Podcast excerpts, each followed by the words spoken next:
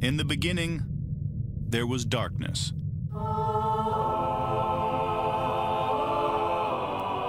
Then, there was Paul Brown. Paul Brown transformed the game. Hello, Paul Brown here. Welcome to the first ever International Browns podcast.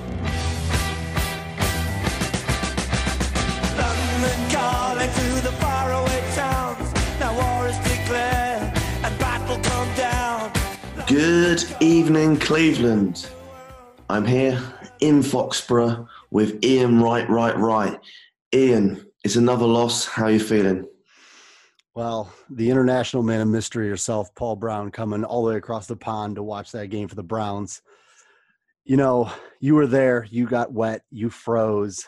Um, it was it was a frustrating game, um, but probably not for the same reasons that most Browns fans are frustrated. So, tell me a little bit. Uh, how was it being there? Uh, I've never been to Foxborough. Never been to uh, the stadium. So, tell me about it. What did you What did you What did you see? Well, it, I'm going to mainly discuss the weather, but let me tell you first about how it's been so far. So, landed last night, a couple hours late, got picked up from the airport. Shout out to my man, Zach Williams, who drove me all the way back to the hotel. And then, um, yeah, last night it was a Browns uh, meetup in Buffalo Wild Wings. 50 to 100 people turned up. Larry and the Muni lot had their buses, so that was all cool. M- I met up some people who worked at Bria, had, had a really nice evening, had a few drinks, and then obviously this morning, wake up in the hotel. And for some reason, I thought the hotel was just going to be all Browns fans, but totally outnumbered 90% Pats fans and a few Browns fans here and there. So all the Pats fans must seem to like drive in and stay in a hotel. And I'm like, anyway. And uh, big tailgate this morning, great atmosphere, load 50, 50 people again, but it was all about the weather today.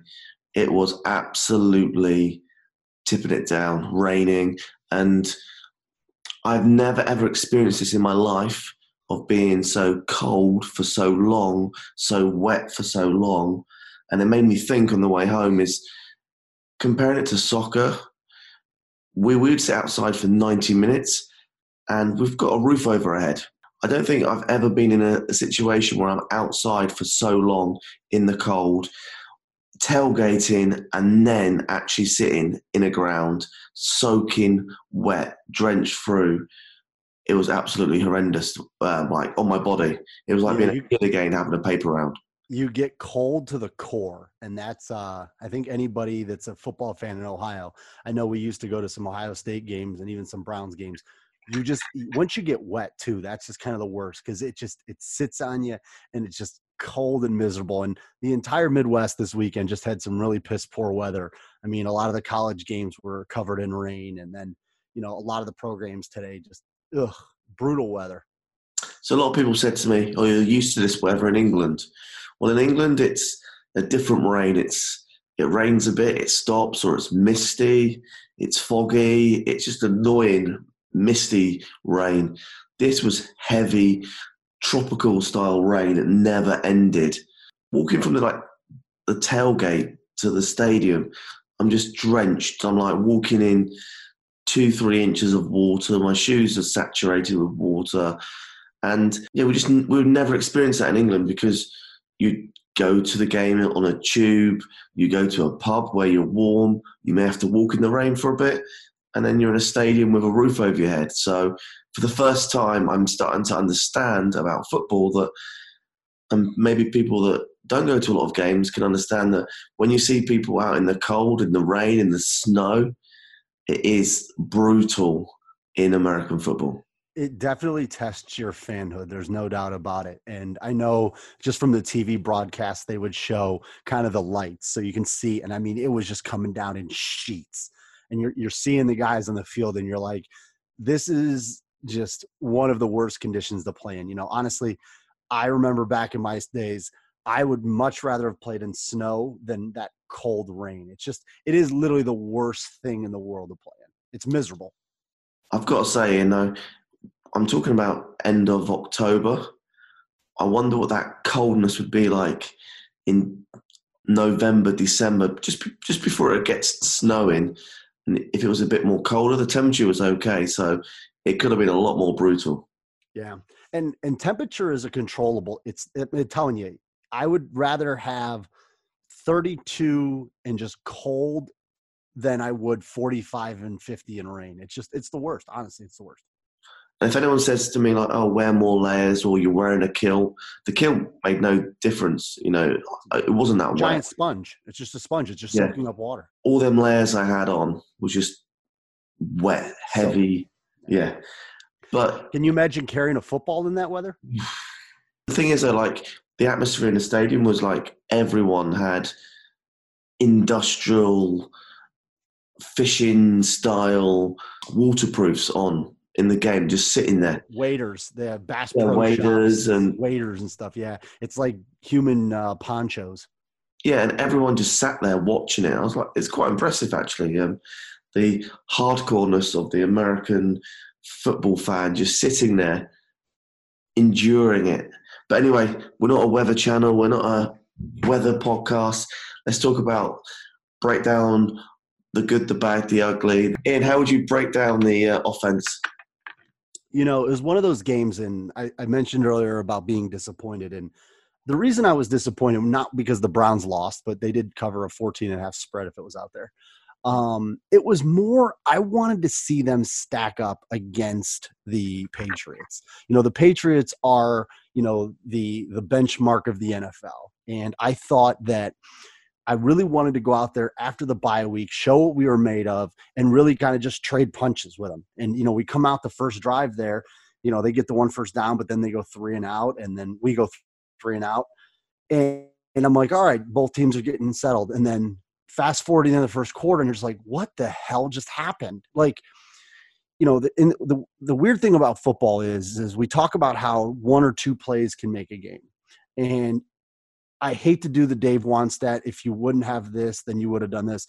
But if you take away 14 points that we gave them in turnovers, gave them, you're, you played punch for punch with the best team in the NFL on a brutal day. I mean, we saw big plays being made by the Browns, and you just couldn't capitalize. And you know, you were in the stadium, so you know how brutal it was. And you just see a guy like Nick Chubb just having trouble holding onto the ball. But then you look at the Patriots, no turnovers. And that is why they are the benchmark for the league because even in adverse conditions, even when you know they're not playing their best, they're still able to go out there, do the you know handle their business, play under control. And listen, they didn't look great today, but I think anybody's going to play like crap in that weather. And it was just frustrating because I really wanted the Browns to go out there and show what they were made of. And damn it, if they didn't do it after the second quarter, I thought they, you know, they played a pretty solid game after that you know, I know a lot of people are just back on killing Freddie Kitchens, but the problem is the next nine games, we don't play anyone with the caliber of New England. You know, we got games against Denver and Buffalo, and they got slacked today by Philly. And, you know, we got the Steelers, Ravens, Dolphins, Cardinals. None of these games, it, it doesn't shock me. The Browns go seven and two to end the season, eight and one, whatever. I mean, who knows? I wanted to see them go out there and just give New England the business for a period of time. And it just, it was disappointing to see so many bad balances right off the bat because it just killed all of that momentum coming out of the bye week. Yeah, well, I'm going to disagree on you one thing, and I, I- I'm probably thinking to myself right now, it's like, or seeing people online just saying we're going to win all the rest of the games. I just, I really don't think it's going to be that easy. I think there's going to be a lot more challenges and hurdles to overcome. Even like Denver, it's going to be snowing there this week. It's not going to be snowing next weekend. But once again, anything can happen in the NFL, and uh, I think each game is going to be a battle. And maybe we go six and ten, maybe, mate. To be honest, He- Here's the thing, though, and with all the games left, and the, the biggest issue we as Browns fans have is we set expectations. We had all these people telling us how great we were this offseason, and here we come out and just lay an egg the first half of the season. And I know we just had the bye and we're two and five, but realistically, we're going to go the rest of the season with an expectation that we're going to win each game. So even if we win the games, we're still going to go back and talk about how the games that we didn't win, the Tennessee game, the Seattle game, you know, those type of games. So the problem is, is the wins won't taste as good just because these are the teams you should have beaten. You know, so even if they finish the season six and three, you know, and end up eight and eight on the year, maybe that wins you the play or the division. Maybe you you know sweep sweep the division and Baltimore, you know, they're going into a buzz saw of a schedule. So all these things are possible, but at the end of the day, the Browns need to make the playoffs. I don't care how many games they have to win the rest nine. They need to make the playoffs because at this point, I want to see them in a pressure cooker situation because I saw some really great things today and I saw some really bad, just shit burgers on that field. Let's start with a score for the offense out of 10. Well, the biggest issue you have with the offense is you have to factor in, you know, the shit burgers that I just mentioned about. So you got to give them a four. I mean, you cannot gift a team like New England 14 points. And I, you know, I listen, I get it. You know, Nick Chubb after the game talked about how he let his team down. At the end of the day, I'm not worried about Nick Chubb. Nick Chubb today, uh, in spite of those two carries, showed me that he is one of the top backs in the NFL. That guy, I mean, it's a fluke play. He's squeezing the ball in the first one. It pops out, and of course, they're right there to scoop and score. I mean, that's just the breaks that they've had this year. And, you know, on the second one, what a hell of a run. I mean, Paul, he, he kicks right, he bounces back with the vision, you know, that is just amazing vision. He accelerates through the second level, goes through the secondary, and if you watch right towards the end, he's you know he see he sees the end zone and he's ready to punch it in, and Odell is running with him, and you see you know the the guy from the Patriots go to punch it, and Odell tries to reach his arm out and hook it because he knows that that's what he's trying to do. So veteran move there, but you know the ball gets punched out, and you're just like son of a bitch like how how did he break off this just beautiful 40 yard run and then just that happens at the end i mean it, it, was just one of those ones where offensively they had just got you know got the field goal we had gifted them the touchdown how great would it have been if on the very first damn play Nick Chubb houses it for 60 yards after their guy kicks it out of bounds. I mean, that completely changes the complexion of the game. And, you know, three turnovers on three straight possessions, and now you're staring at a 17 nothing deficit. I mean, that is just New England Patriots football 101, full leg defecation mode, and you're just eating shit the rest of the game. Yeah, I've got to say, it felt really good when Chubb was, or they were running with the balls. Um, you felt that there was going to always do some sort of damage. Obviously, they had the problems when they uh, fumbled, blah, blah, blah. But Baker, it felt like, or Browns felt like they were thrown a little bit too much in the in the weather conditions. But that that's all I felt in the stadium. It's hard to say without watching it on t- on uh, TV. Mm-hmm. Well, when you get down 17 nothing, you try to make a few things happen. And I thought the Browns did a great job kind of bouncing back. I mean, talk about getting three straight kicks in the teeth. You know, they put together a drive where you're right, Nick Chubb was unstoppable. And I will tell you, New England is susceptible to the run. So next Sunday night, Browns fans, don't be surprised when Lamar Jackson and the you know the Baltimore running game is able to break off pieces on them because you know without those turnovers, you're looking at a totally different game. And I mean, Nick Chubb ended up with 20 carries, 131 yards, and I know Baker and Dontrell Hilliard. So you're talking about over 20 carries for running back. That's a pretty good ratio. I mean, I think Baker was 20 of 31, uh, buck 94, a touchdown and an interception. So I thought the balance was there. I thought Freddie Kitchens really had a good plan offensively on how to attack them. Um, I think we even pointed it out in the pregame show how with them going to Justin McCray, they were going to be really run heavy. And you could definitely tell the first bit of that game, our offensive line was leaning on them, was pushing them around. We were winning at the line of scrimmage it kind of shifted later on in the game because as it would, I mean, Bill Belichick's not going to sit back and let you do that all game. But once they started stacking the box because Nick Chubb was breaking off runs left and right, that's when you saw Baker having to throw more. It's 24 7, 24 10. You know, you just, you look, I don't even think Nick Chubb had more than two or three carries in the fourth quarter alone. So it's just one of those ones where you got to score and you got to score quick and you, you, you lose your most valuable offensive piece. So I, I, didn't really have an issue too much with the, the balance there. I thought that was pretty well.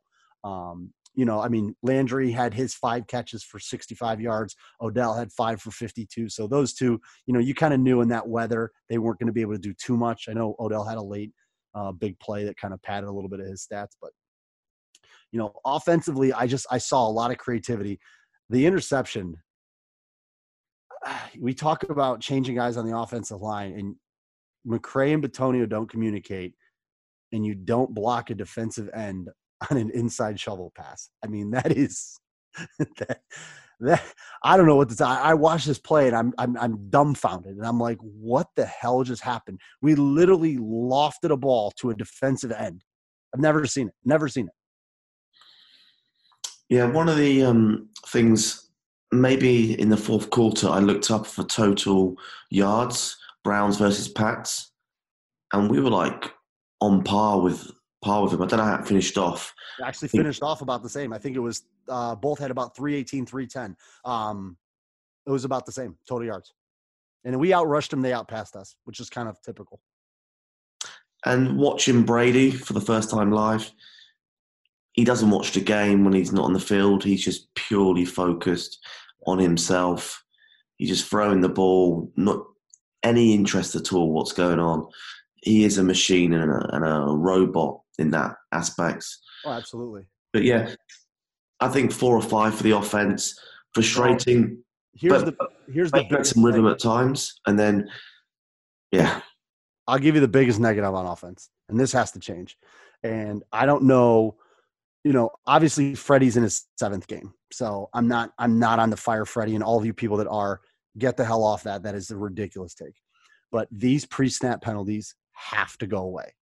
I mean, I know we finished with 13 penalties for 85 yards, six pre-snap penalties. That is that isn't on coaching no, no coaches out there. Even though there was one I heard, I think Zagura said that they instructed him to jump offside so he could go for it. Whatever.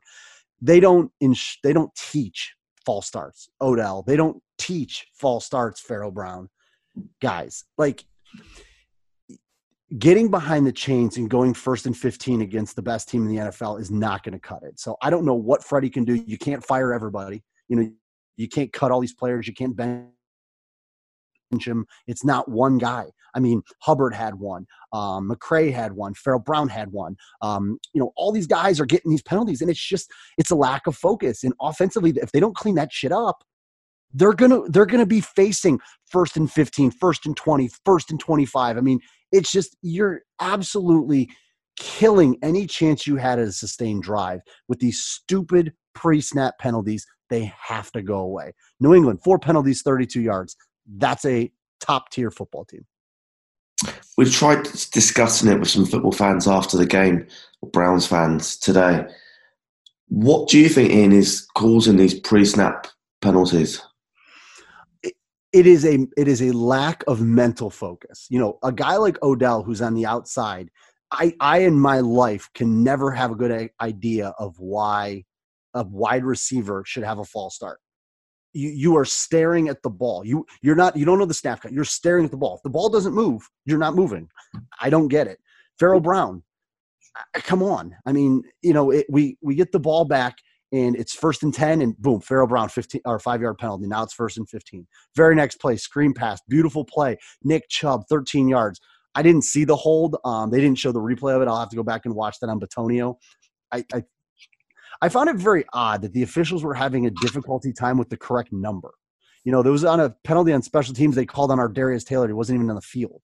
So I found it very odd that they were randomly missing. I think uh, four or five out of the first four or five penalties, I think three times they got the number wrong, and I think a couple times even Romo pointed out they're like, I don't think the penalty was on him. I think it was on him. So, but regardless, they just have to do better. They have to stay focused. You got to know the snap count. You know, if you're an offensive lineman, you know, and one I think both um, McCray and Hubbard jumped at the same time. So there's just that's a communication thing. You know, J.C. Tretter, Baker Mayfield, clean that shit up. I mean, we really have to eliminate that because if we want to make the playoffs and beat the teams we're supposed to beat down here in the stretch, if we're first and 10, we're a very tough offense to beat. If it's first and 25 or second and 25, we're the Miami Dolphins. So Hmm. clean it up. I've never ever played on the O line, but here's a question: Can't you just like say to yourself, "I'm just going to give it 90 percent instead of 110 percent," and just not give up the penalties, or is it losing that half second just so vital? You yeah, if you give it a half second, a guy like Myles Garrett or a guy like Dont'a Hightower, they're right by you. I mean, Okay, the whole the whole point is to set cadences. So you know what the snap count is, what we're going on. So the entire team moves because in an offense, you need you're going backwards, they're coming forwards. So you need that brief second where you know the count and they don't. And you know, there's there's theories on watching fingertips squeeze and all this stuff, but that is strictly a discipline thing. And there is no way Freddie is coaching this. That is just strictly an execution from a player standpoint. The Mm. technique stuff, I get it with the hands of the face, and you know, I know they called Eric Murray for one, and uh, De, um, De, Demarcus Law, what the hell? Um, I can't think of his name. Uh, Lawrence, ninety nine. You know, they called him for a hands of the face, and not sure if exactly was Devaroe Lawrence. Thank you. Um, those are technique. Those are on the coaching staff. They can get in there and show those guys how to do that. But for the most part, these pre-snap penalties have to go away. They have to. I mean, that's six penalties. That's 30 yards. Um, you know, without those, you're looking at seven penalties for 55 yards, which still sucks, but it's a lot better than 13 for 85. We've talking O line and running backs. How do you feel the tight end room did today?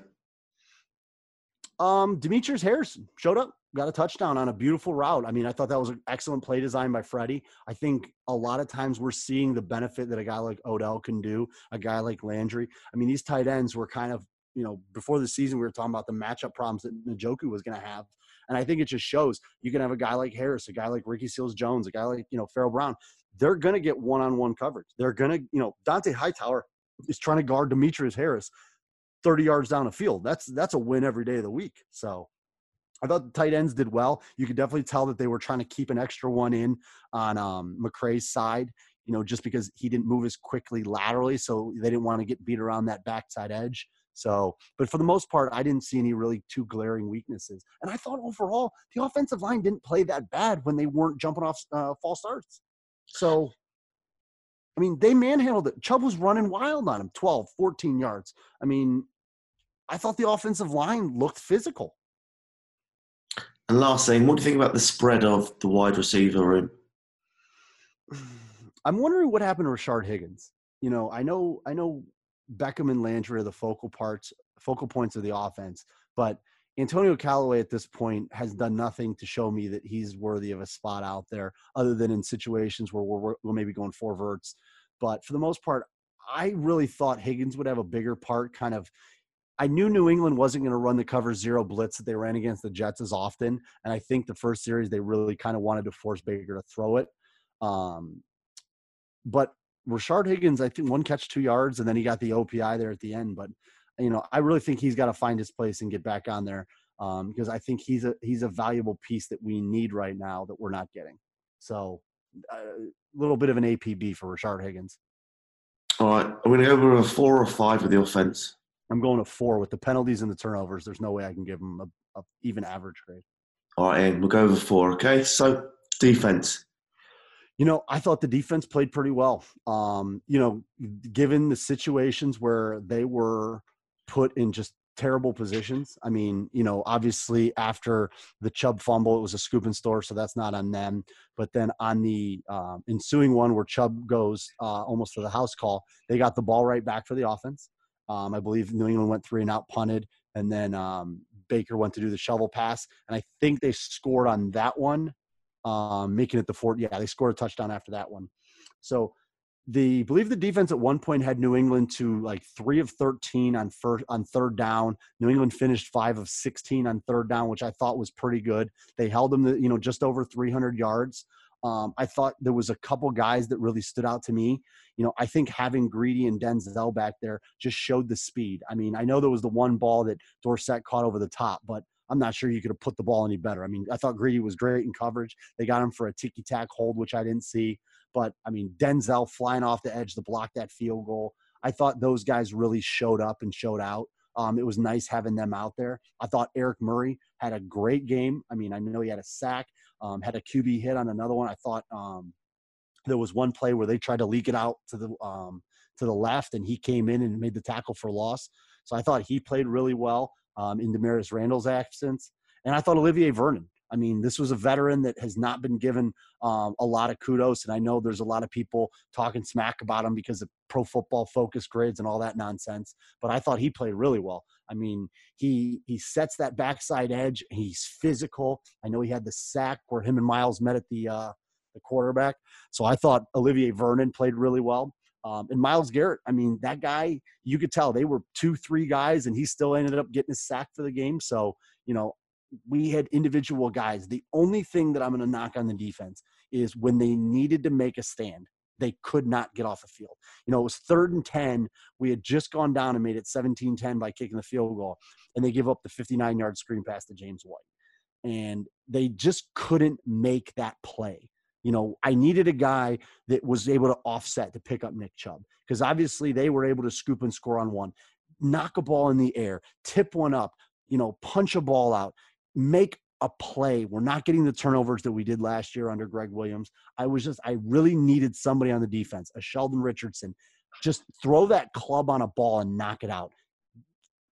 Try to infuse some life into the game by making a play. And while I thought a couple guys played really well, I didn't get that just game changing, let's go get it, guys kind of play. And that's the one thing I thought we were missing today from the defense. Big headlines that you texted me before the game saying that Avery active. Correct. How much do you think he played? First series, I know he was out there. Um, he rushed uh, Brady, caused a throwaway in the first series. I and to be fair, I didn't watch the snap counts. I have to go back and watch it a little bit. There's a few things I want to kind of check and see. Um, but for the most part, yeah, I think he is. I think they're going to maybe give him a shot over Chris Smith, who was a healthy scratch. I'm not sure if that was just a you know a matchup type of thing. Um, you know, we got that new D tackle uh, Eli Ankou from um, from Jacksonville, so he was one of the inactives. But I I think maybe they thought, hey, Avery can bring us a spark, and you know he did for a play. I'm going to go back and kind of watch and see what his snap count was. Just be curious to see what he did. Um, but overall, I mean, the defense held New England to 20 points. Um, and one of them we gifted him uh, what I think right at the 11 yard line on the on the one interception. So um, it it was just one of those ones where the defense played good. I just didn't think they they didn't force a turnover. You know, they just they didn't make that great play. So I would probably give the defense a, you know a six. I thought they were a little bit above average, but I really needed them to make a play or get a stop on third down, and they just they didn't do it after the game, I don't think people want to probably hear this, but um, a few of these fans were saying they miss Gregg Williams. And hear me out for this in the aspect of interceptions. You know, where have our interceptions come this season versus last season? And you know, why do you think Ian, we're not getting so many interceptions? Well, ultimately, I mean, people talk about Gregg Williams. How did uh, Tom Brady do against the Gregg Williams defense last week? So, you know, yeah, fair point. I mean, Brady. Here's the thing about we'll, Brady. We'll leave that Gregg Williams point there. yeah, I mean, and here's why. Tom Brady's a veteran, like you said. He's laser focused. You blitz him, he's going to kill you. Aaron Rodgers, if you blitz him, he's going to get you. That's what they do. They understand what you're doing as well as you're trying to do it. So last year, if you remember right, go back and look. A lot of our interceptions were against average to below average teams. The Jets, the Bengals, you know, we weren't. It's not like we're going out there picking off. I mean, Roethlisberger, I think in the first game threw a few. Remember that really ugly game um, where I think Denzel Ward had two picks. But the Browns have built a team where the defensive line I thought was getting a lot of pressure. But if you watch Tom Brady, he took the deep shot to Dorsett, and outside of that, short and quick. Edelman underneath for eight you know, um, hitting James White out of the backfield, hitting Dorsett on the quick outs, you know, hitting Rex Burkhead, Sony Michel. Everything was quick. So what you're doing is you're saying, I'm going to let my front four get pressure, but Brady's going to sit back, and if you drop seven, boom. I mean, you knew that New England meant business. It was fourth and what? Fourth and seven on their uh, on their first touchdown or on their field goal drive fourth and seven, they went for it. They said, you know what? We're not, we're not going to settle and punt. And what did they do? Brady sat back. Browns went zone defense. He said, I see Mack Wilson. I see Joe Schobert. And he split them right down the middle for a first down. So I think we're going to notice the interception numbers are really going to tick up here as we're facing younger, you know, less experienced quarterbacks.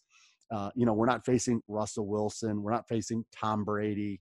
Um, so when we played Lamar Jackson, we had interceptions. So I wouldn't be surprised if the interception numbers tick up here towards the end of the year. But again, is it going to be some sort of a facade where, you know, the defense is just really good at, you know, picking off bad quarterbacks. I don't know. How do you think our linebackers did in general?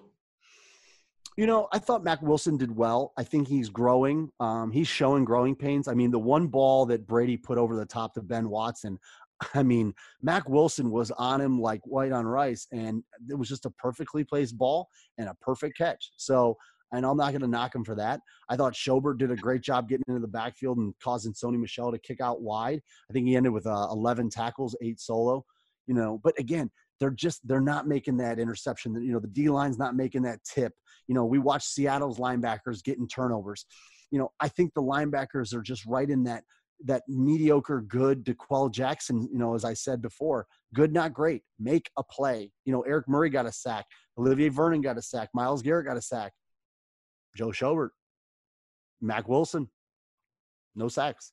So I need something from these guys. I need a forced fumble. I need something. Remember in the Ravens game, it was Joe Schobert who knocked that ball out of Mark Ingram, who really changed the you know the momentum in that game. So I need the linebackers to step up and make plays because right now they're doing their job. They're just you know they're just average. Get give me more. I thought there was one point in the game when it could have changed everything for us, and that's when we got the uh, block field goal attempt. Mm-hmm. Yep, Denzel Ward off the edge, flying, flying around. He did it to Justin Tucker. It felt like the Pats moved up the field with penalties, basically, and Mhm. it was all going their way.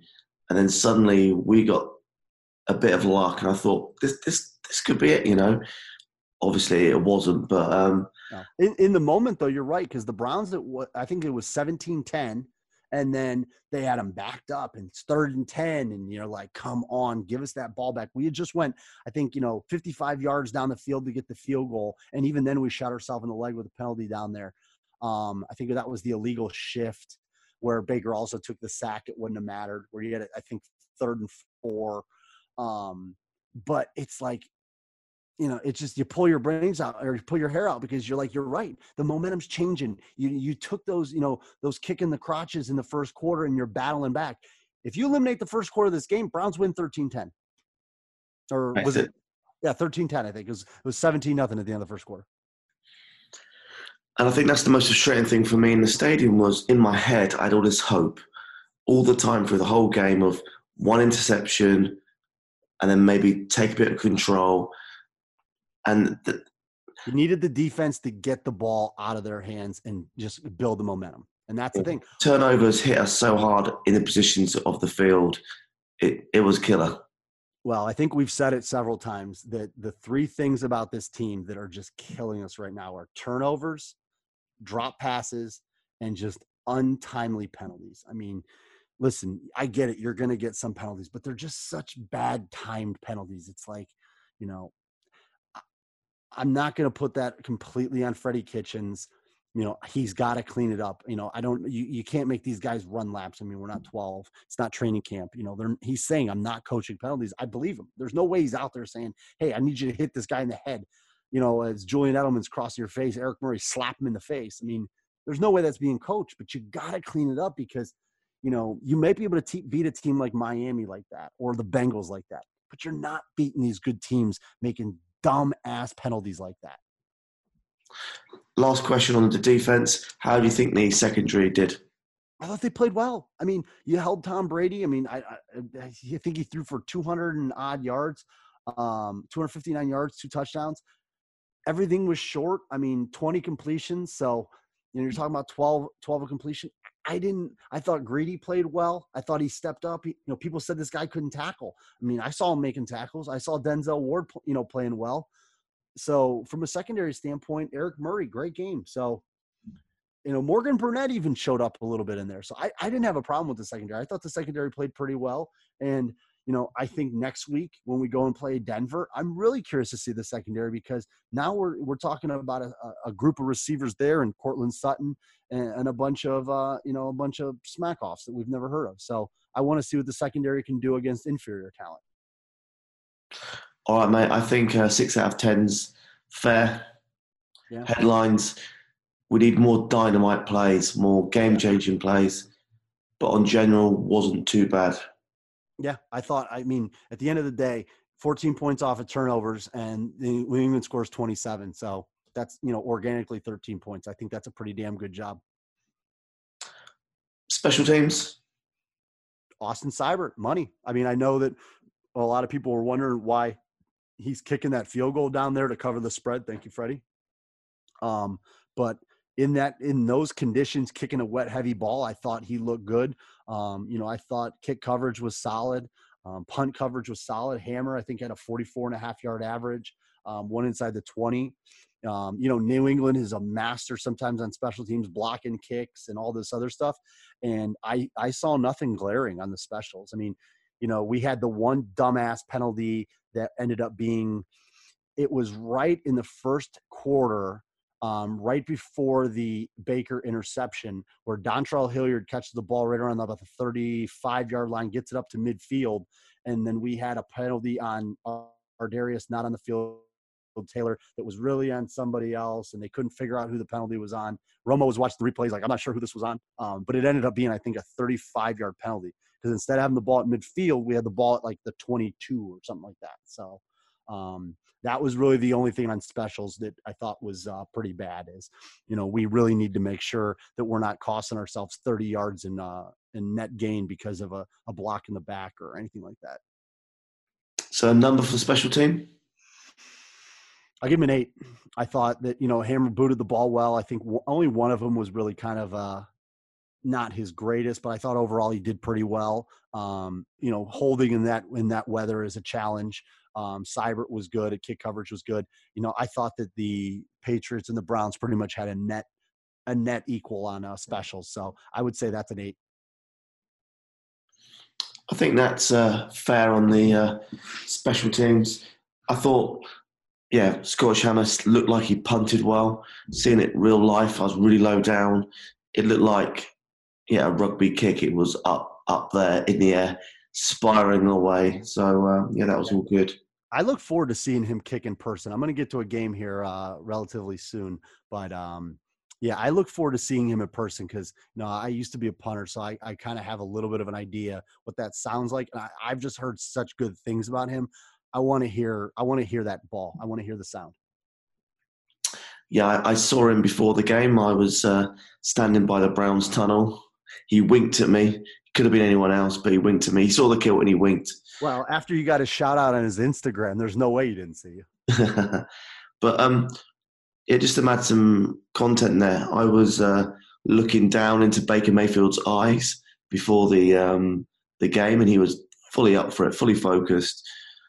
I don't think you can take away how much the Browns wanted to win and they cared. And yeah, uh, Scottish Hammer was wearing a short sleeved uh, jersey. Classic rugby mentality. Hell Don't want the don't want the long sleeves to slow you down or make you feel cold. Get rid of the arms and uh, you'll feel a lot better. So um, yeah. All right, let's let's wrap this up. Denver's six days away. you know, I'm I'm looking forward to good things. I think that you know a guy like Joe Flacco, who's a statue in the pocket.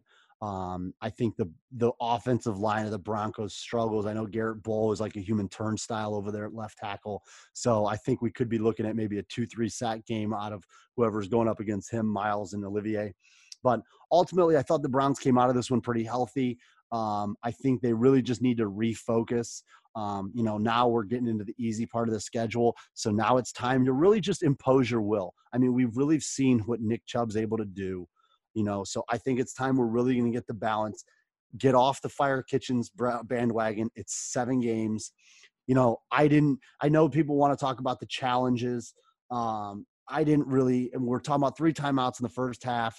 You know, you want to try to get the stop on fourth down. I don't have a problem with that. You know, there's with the time and you know what was what was he going to do? Call timeout after another sack on our last drive that went nowhere, and then the one with it was at OPI. I know they're not getting overturned, but you see guys like Pete Carroll, you see other top coaches in the league throw the flag on that one um, just to find out and see. Because if it's like Freddie said, if it's within six inches to a foot, hell, you never know what you get. That was a big play. You know, if it ends up going your way, I see the you know the risk there. So no problem with those challenges. I just think he needs to get back to Berea. I think he needs to refocus these guys. You know, I think a guy like Baker is really going to be able to carry the pail, you know, and get the focus back in the locker room saying, hey, you know what? That game's over. We saw what happens whenever we shoot ourselves in the foot, but you know, I really am just expecting a great performance against Denver. I'm optimistic after seeing some of the things that we've done the last couple weeks. Um, I just I see our ability to run the ball. You know, I see when we are within structure offensively how well we can do when we're just not giving the ball away. So I really have good things to come here in the next nine weeks. Yeah, mate. I sound a bit down and a bit in the gloom, suffering with hypothermia as we talk. But yeah, I still believe. I reckon there's a good chance we're going to get a lot of wins in the latter part of the season.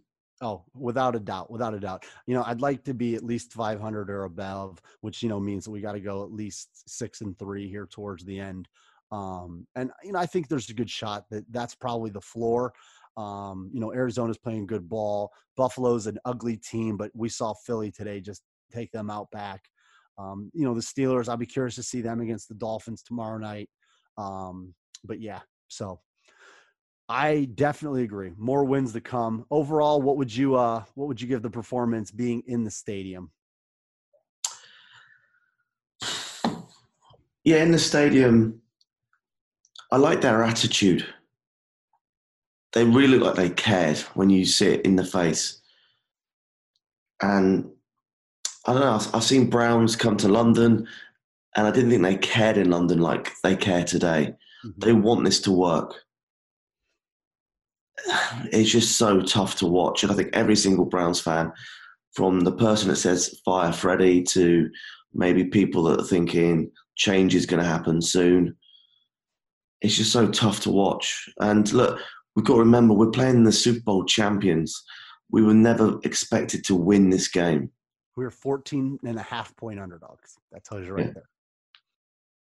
But I think the biggest problem for the Browns is fans, we can all see we could have won that game. Here's the thing. I don't I, I don't want to the if this if that, you know, the whole if my aunt had a penis, she'd be my uncle.